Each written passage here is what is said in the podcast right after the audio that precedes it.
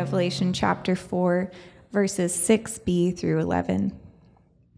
And around the throne, on each side of the throne, are four living creatures, full of eyes in front and behind.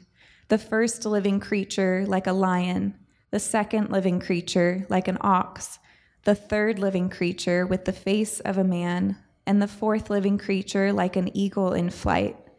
And the four living creatures, each of them with six wings, are full of eyes all around and within, and day and night they never cease to say, Holy, holy, holy is the Lord God Almighty, who was and is and is to come. And whenever the living creatures give glory and honor and thanks to him who is seated on the throne, who lives forever and ever, the 24 elders fall down before him who is seated on the throne and worship him who lives forever and ever. They cast their crowns before the throne, saying, Worthy are you, our Lord and God, to receive glory and honor and power. For you created all things, and by your will they existed and were created. I read uh, a stat recently that I've not been able to get out of my head, and I wanted to share it with you guys. It's this the sun, you know, like the, the one out there that's like making things hot, that one, the sun makes up for 99.8% of the mass of our entire solar system. 99.8%. Like, try to wrap your head around how big the sun is. Just think of our planet, like how much stuff is on our planet, like all of the continents, the oceans, how deep they go, the big giant mountains that are out there. Like I've seen, uh, I've seen the Matterhorn, the real one. Spoiler alert: it's a lot bigger than the one at Disneyland. It's massive. The thing like tears through the clouds like this giant monolith, and it's not even one of the largest mountains in the world. We have so many of these just great, amazing wonders. So picture our planet really, really big. You can put 1.3 million of our planets into the sun. Isn't that wild? Like, our solar system has, I just got these little stats because I'm not going to memorize them eight planets, many of them bigger than ours, 200 moons, countless bodies of, of things like dwarf planets, asteroids, uh, uh, comets. All of those things are crumbs in comparison to the sun.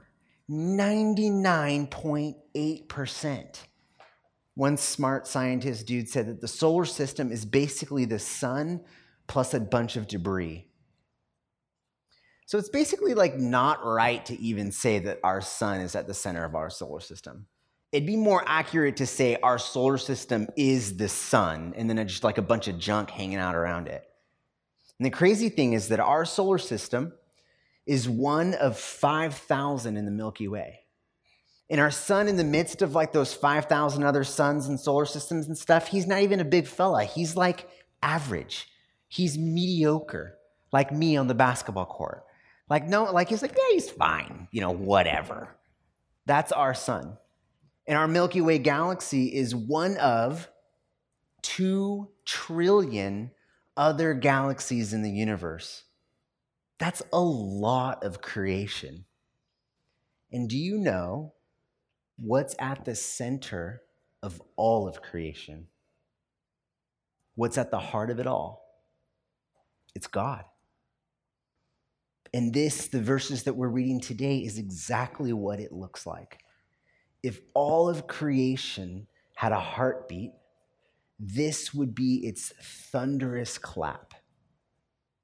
And we have to admit that you and I do not have the mental faculty to truly comprehend the size of our own sun, much less the depths of the picture that we are getting right here in these verses this afternoon.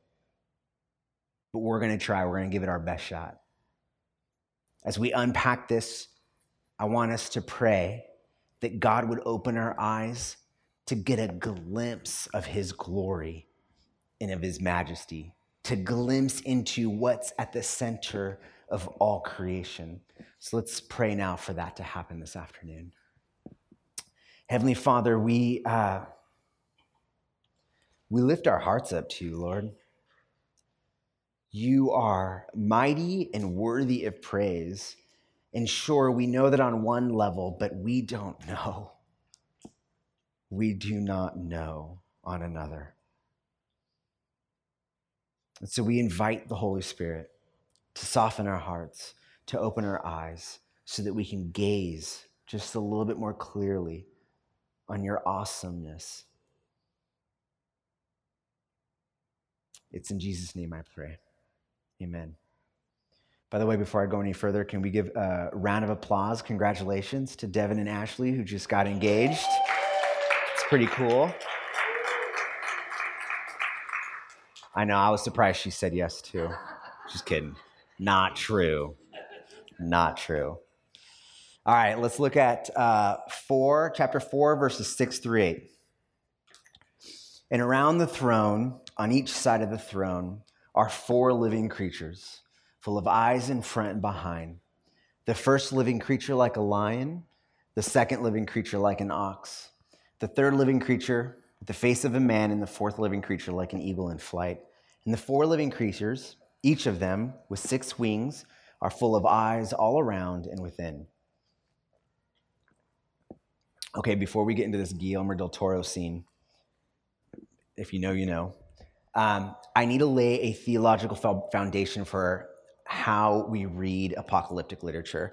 And Chris touched on it briefly last week, so I don't want to spend too much time there. But I think it's important to remind us that apocalyptic literature is written in a very different way. In order for us to understand it, it's valuable that we are asking the right kind of questions as we read it. So, the first thing that we have to recognize, it's only two quick things, it'll take about three minutes. The first thing that we want to recognize is that we ask unconsciously almost the question Will I literally see this? How literal should I take this text? And the second question that we ask, whether intentional or not, is when will this happen? We need to put on pause those kinds of questions in order to properly understand what God has for us in a text like this. Knowing how literal to take a text doesn't necessarily help us understand what the actual text wants to say. And a part of that reason simply is because literal and metaphorical language works really well together. And often, literal and metaphorical language, when working together, helps us have a better understanding of reality. I'll give you an example. If I say, that kid is a ball of energy, I'm using literal language or I'm referring to something literal, a child, and I'm using a metaphor, a ball of energy. And the two are working together to give you a better understanding of the truth, of reality. In other words, asking how literal this image is potentially misses the point of the text. Imagine this. Imagine that someone walks up to Jesus and his disciples and is like, Hey, I heard that story about the farmer and the two sons. You know, the prodigal one? Man, that's wild. Hey, real quick, where do they live? I want to go meet them. What was their names? When did this happen? Like, you'd have to imagine the apostle would be like, it's, it, no, like the point of the story is not that there was a father with two sons. The point of that story is that, is that God's reconciling love and willingness to forgive in our rebellion against him. And so to get too caught up in how literal that story is would potentially miss the point of the entire thing. So we have to be careful to kind of set aside that kind of question. Does that make sense? The second thing that we tend to ask is when is this going to happen? And a part of the challenge with that is that apocalyptic literature does not treat time the same way that you and I treat time. See, you and I treat time in a linear, measurable way. We want to know what happened yesterday, what's going on today, and what our plans are in the future. That's how we look at time in a linear way. But apocalyptic literature does not treat time that way. Think about it like reading a book. Well, first off, if you were to ask the question, when is this going to happen? When are these creatures going to be singing? The answer to that question is not 2,000 years ago. It's not right now. It's not in the future. It's at all times or all at once. It is always happening. So think about it like reading a book. You start reading a book in chapter one, and you make your way through that book. And at some point in the future, five years from now, you get to the last chapter, if you're like me, how long it takes to read a book. Now, did the last chapter pop into existence when you got there? Did it wait for you to arrive? No. The last chapter was already there. In some ways, it was already happening even when you were back in chapter one. And for that matter, as you're reading the last chapter, chapter one still kind of exists over here, right? That's how apocalyptic literature treats time. So when we approach it saying, okay, but when is this going to happen? Before or after this and during that, it's starting to dilute what the, what the literature, what the language wants to tell you about reality. Are you guys following me? Okay. Let's get into it. So we got these weird looking creatures. I mentioned before, they're like, I just think of Guillermo del Toro when I, when I read that.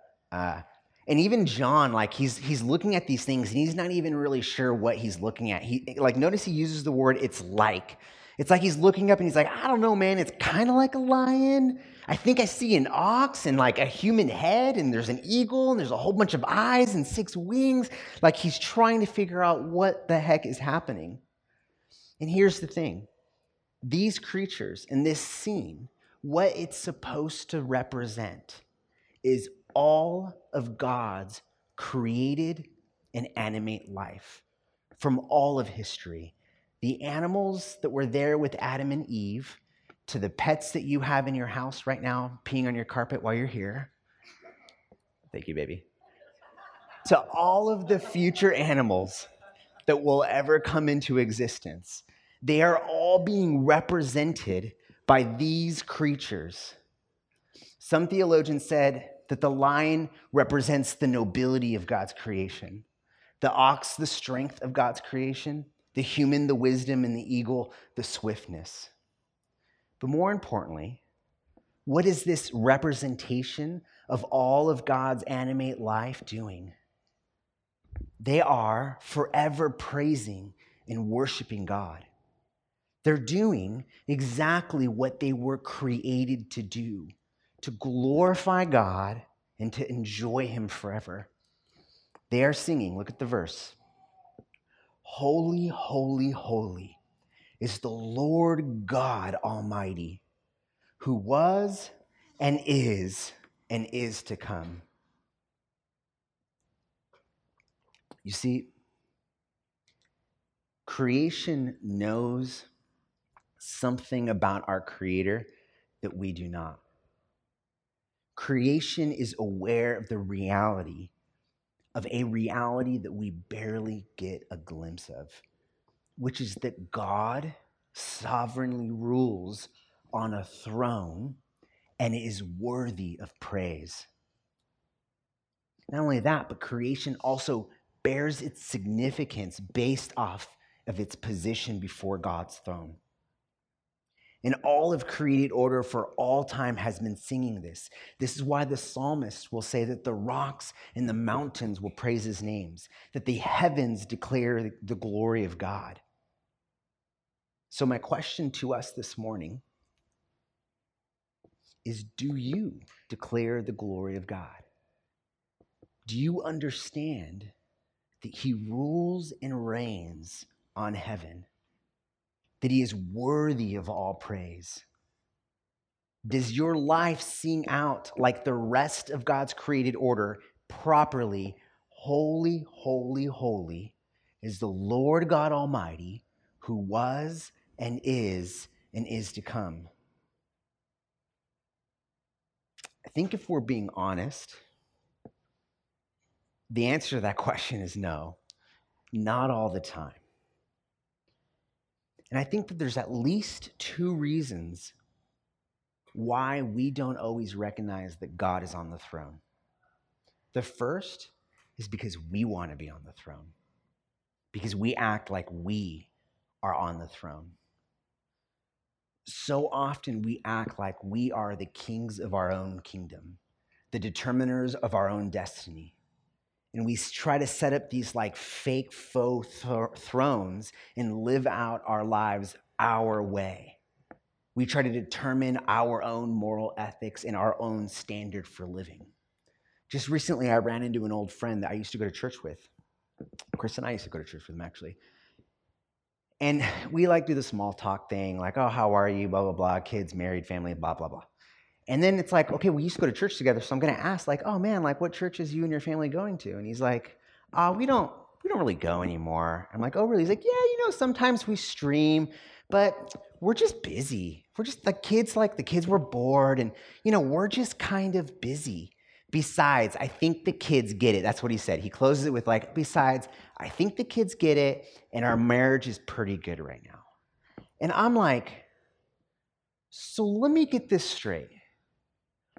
All of God's created order for all of eternity is screaming, Holy, holy, holy is the Lord God Almighty who was and is and is to come. And you're like, you know, we're just kind of busy right now.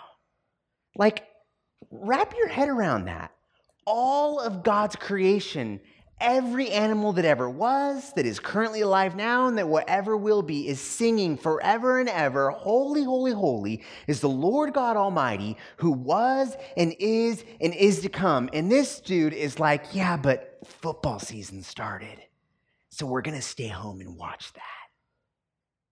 Like, what? We're talking about 5,000 solar systems, 2 trillion galaxies singing, Holy, holy, holy is the Lord God Almighty who was and is to, and is to come. And this dude is treating God like some bolt on option in his life that's only there to make things better when stuff goes bad. Does that make any sense at all? And the thing is, it doesn't, it's, it's not just like about attending ch- church or spending time in praise and worship it shows up in other areas of our lives too how we treat each other, how we deal with stress, how we make plans, the way we look at sin. Right? Like we even try to like gauge our own view of sin. Whether that's determining sexuality or saying I want to spend my money my way or I want to use my time my way or I want to declare what sins are like really serious and what other sins are kind of like cute and funny. Think about it. Like, let's take alcohol for an example. God gave us alcohol for his glory and our good. It is a gift to us. And it brings him glory and honor when you have a glass of wine at dinner or you can uh, enjoy a finely crafted old fashioned with friends. But what do we do? We finish the bottle, right? And when our buddies get drunk, it's like, oh, that's hilarious. Did you see you know, I almost said Tim, and I was like, no, there's a Tim here. And then I almost said Jerry, and I'm like, no, there's a Jerry that goes to the church. I'm trying to come up with a name I don't have, and I don't have one. Uh, Bob. Thank you, baby. All right. Did you see Bob last night? Like, he got so wasted. Oh, there is a Bob. Anyways, thank you. Yes. We look at our friends and we treat their drunkenness as though it's some sort of cute and humorous thing. We're like, man, that was hilarious. Or like we see one of those posts or a t shirt where it's like, it's 8 a.m. on a Wednesday. You know what that means, right? Wine Wednesday. And we're like, abusing alcohol is so funny. You see how like we tend to just manipulate the world around us to be like, okay, these sins are really, really bad, but this one is acceptable and kind of cute. And here's the thing we know that we don't belong on the throne. Because anytime something doesn't go our way, anytime someone pushes against our authority, anytime life doesn't pan out the way we plan it to, anytime our sin catches up with us, we are so easily discouraged. We experience loneliness, anxiety, conflict, or our joy is easily robbed from us. And whenever this happens, it's like reality trying to remind us that you're not God, that I do not have control of my own life, that I don't get to determine what sin is and is not. And the thing is, instead of instead of confessing, we tend to continue to turn to placebos. Here's what Edmund Clowney says. Without worship, we live manipulated and manipulating lives. We move in either frightened panic or deluded lethargy. As we are, in turn, alarmed by specters and soothed by placebos.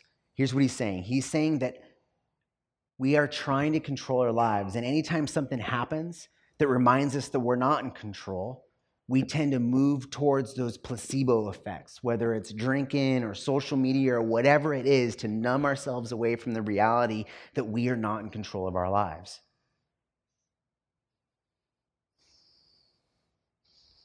I was listening to Matt Chandler recently, and he put it like this He said, Imagine, guys, imagine you come home one day and there's some dude at the dinner table with your wife and kids. And he's like, Oh, hey, bro, don't worry about it. I got it from here. I'm going to be a better husband than you. I'm going to raise these kids better than you. Like, what? No, that's my job, right? Like, that's my responsibility. God gave me those children and that wife to steward, and no one else fits that role besides me because that's what God ordained. That's the first thing I would say. The th- second thing I would do is I'd be calling like Brian or something and be like, hey, how would you hide a dead body? Asking for a friend. But seriously, like, ladies, imagine you come home and some like Karen's coming out of the shower with one of your towels wrapped around her head. Tell me you wouldn't drag her out, right? Because that's your role. But in the same way, we do that with God's throne. We try to sit in it. We try to act like that's our responsibility, our job, our role with our own lives. And what we're going to see later is that there's a calling to cast down our pathetic little crowns, step off our pretend little thrones, and join the rest of creation by singing, Holy, holy, holy is the Lord God Almighty, who was and is and is to come. The first reason why we don't praise him this way is because we want to be our own gods. But the second reason why I think we don't praise him often enough in this way is simply because our imaginations aren't big enough. Revelation 4, this scene here, is more real than the chairs that you guys are sitting in. Yet we don't believe that to be true. We don't live as though it is a constant reality in our lives. Why? Someone might say, well, that's because of science. Like science has made it hard to believe in anything transcendent. Most people would, would, would say, like, science has not gone as far as disproving God, but certainly it's taken away the mystery of the world around us. But I don't know if that's entirely the case. And Charles Taylor actually doesn't either. Here's what he says Now, the story of this train, excuse me, now the story of this change, he's talking about us losing a sense of wonder and imagination for the world around us. The story of this change is often told one, at least a part of it, of how the biblical cosmology was replaced by the march of science in the form of evolutionary theory. This is an important component. Scientific discovery did indeed play a salient role, even decisive role in the changeover. My problem with this story is that it tells how one theory displaced another. Whereas what I'm interested in is how our sense of things, our cosmic imaginary, in the other words, our whole background understanding and feel of the world has been transformed. What Charles Taylor is saying here is that we've lost a sense of wonder for the world around us, and he calls it a cosmic imaginary. And he believes that our imaginations play a key role in helping us understand the world around us. Now, we think of, when I say imagination, you may think like, oh, so pretending. But imagination is not about pretending, it's not about like pausing disbelief or doubt. J.R.R. Tolkien would say that having a strong imagination is having the ability to enter into another world so that you can better understand the world that you actually live in. So think about it like this think about it like cultural immersion. If I wanted to understand better Japanese culture, it would not be enough for me to hop online and like Google search a bunch of data facts about Japanese culture and then look at a bunch of pictures. In order for me to truly understand Japanese culture, I would have to immerse myself into that culture, spend time into that culture so that I can better understand that world. And interestingly, when I would come back into our Western culture, and if anybody's ever traveled overseas for any exp- extended period of time, you know what this is like. When you come back into your own culture, you see your world very differently. Maybe you appreciate things that you didn't otherwise appreciate or notice, or maybe you're a little critical of things that you didn't otherwise notice. You see, the ability to immerse yourself into another world helps you better understand the world that you're in. Our imaginations have been given to us by God to better understand the world around us. Or think about love. I know I used this uh, before, but it's helpful to me.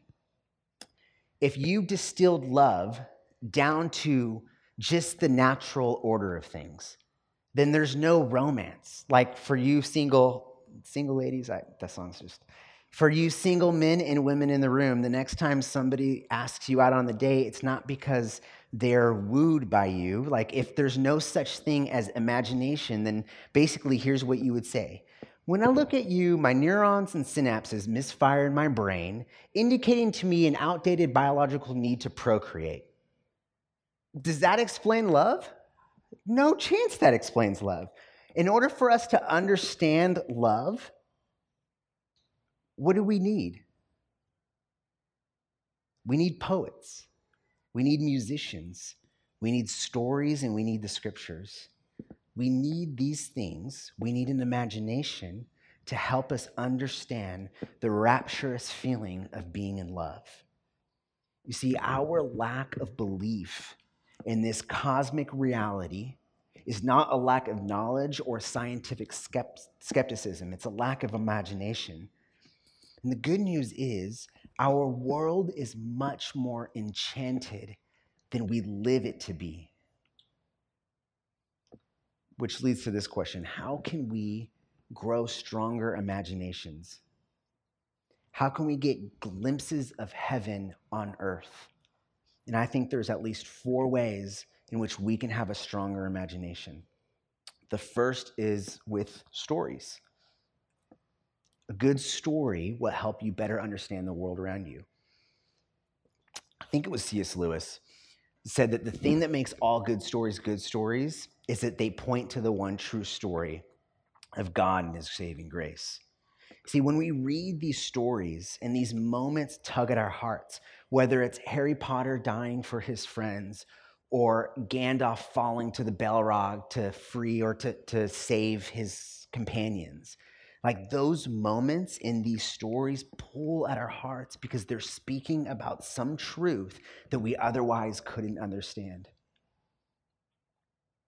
Holly Ordway said it like this Good stories in poetry help us to see more clearly when we close the book and re enter ordinary life. So we can strengthen our imaginations and get a better glimpse of heaven through story. The second way we can do that is through music. Music is a gift from God that helps us uh, uh, have enrapturing experiences. When we worship through song rightly, it engages our hearts and minds and bodies, and it fuels our imagination, give us a glimpse of heaven.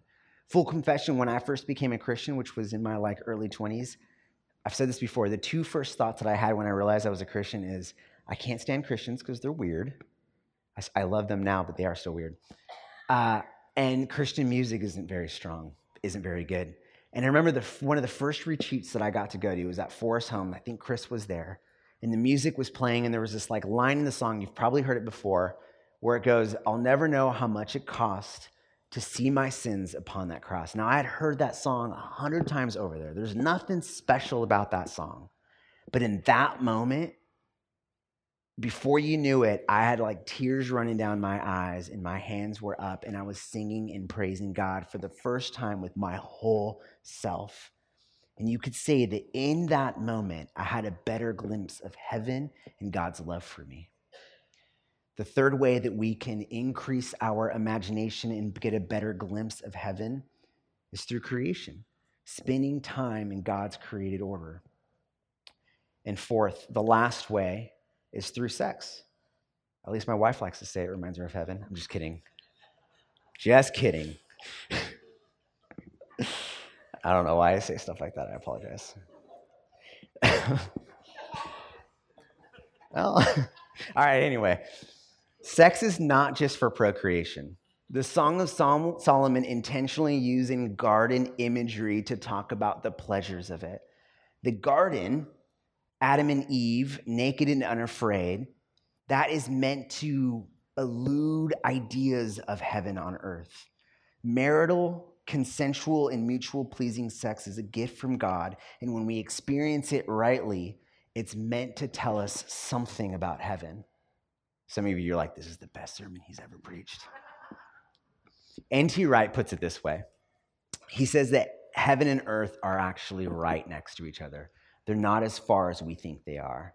And the buffer between the two tends to get thin when we experience enchanted and transcendent moments like this. And when those moments are at their height, that layer gets so thin that heaven and earth actually touch. They become one. And I think our jobs as Christians is to seek out moments to live in the space between heaven and earth. Or as Jesus said, to have heaven come down on to have heaven come down on earth as it is in heaven. So, we don't believe it to be true because we want to be uh, our own gods, and we don't believe it to be true because our imaginations are not strong enough. We aren't very good at recognizing God on his throne. It's a part of our fallen nature.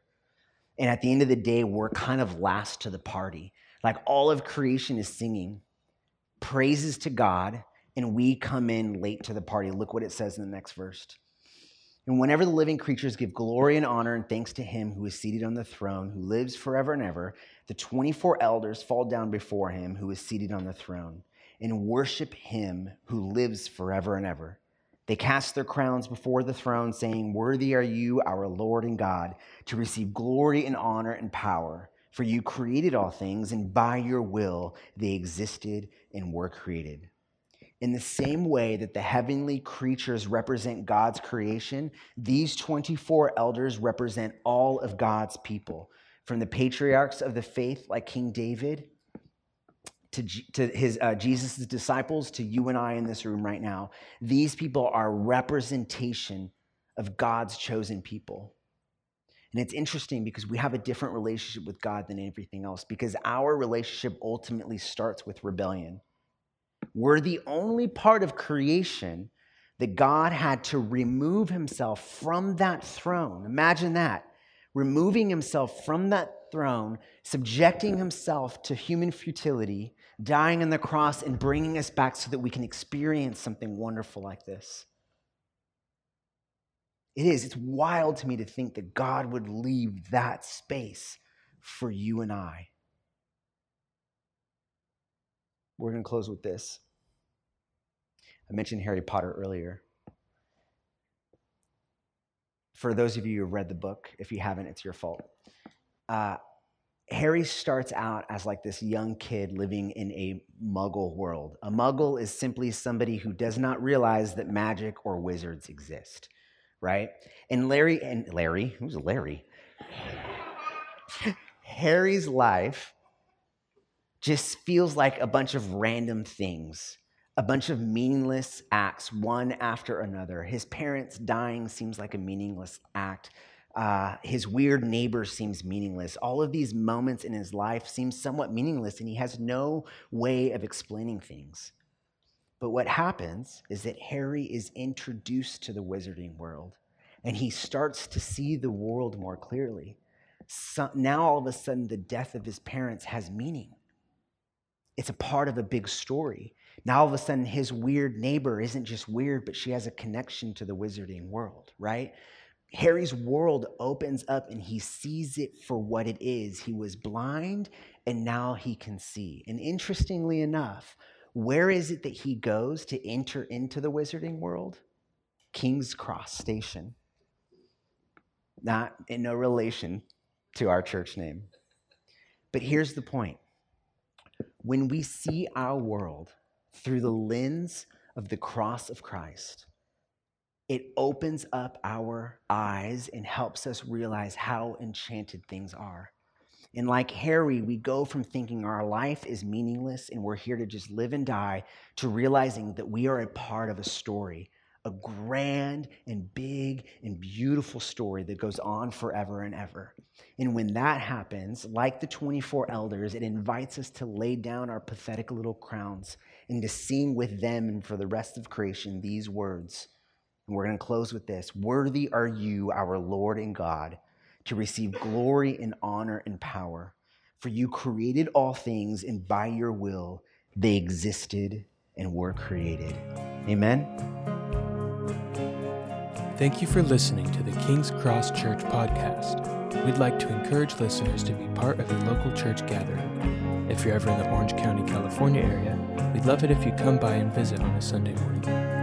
For meeting times and locations or any other information about us, please visit kx.church. There's no .com in that, just kx.church. Thanks again for listening.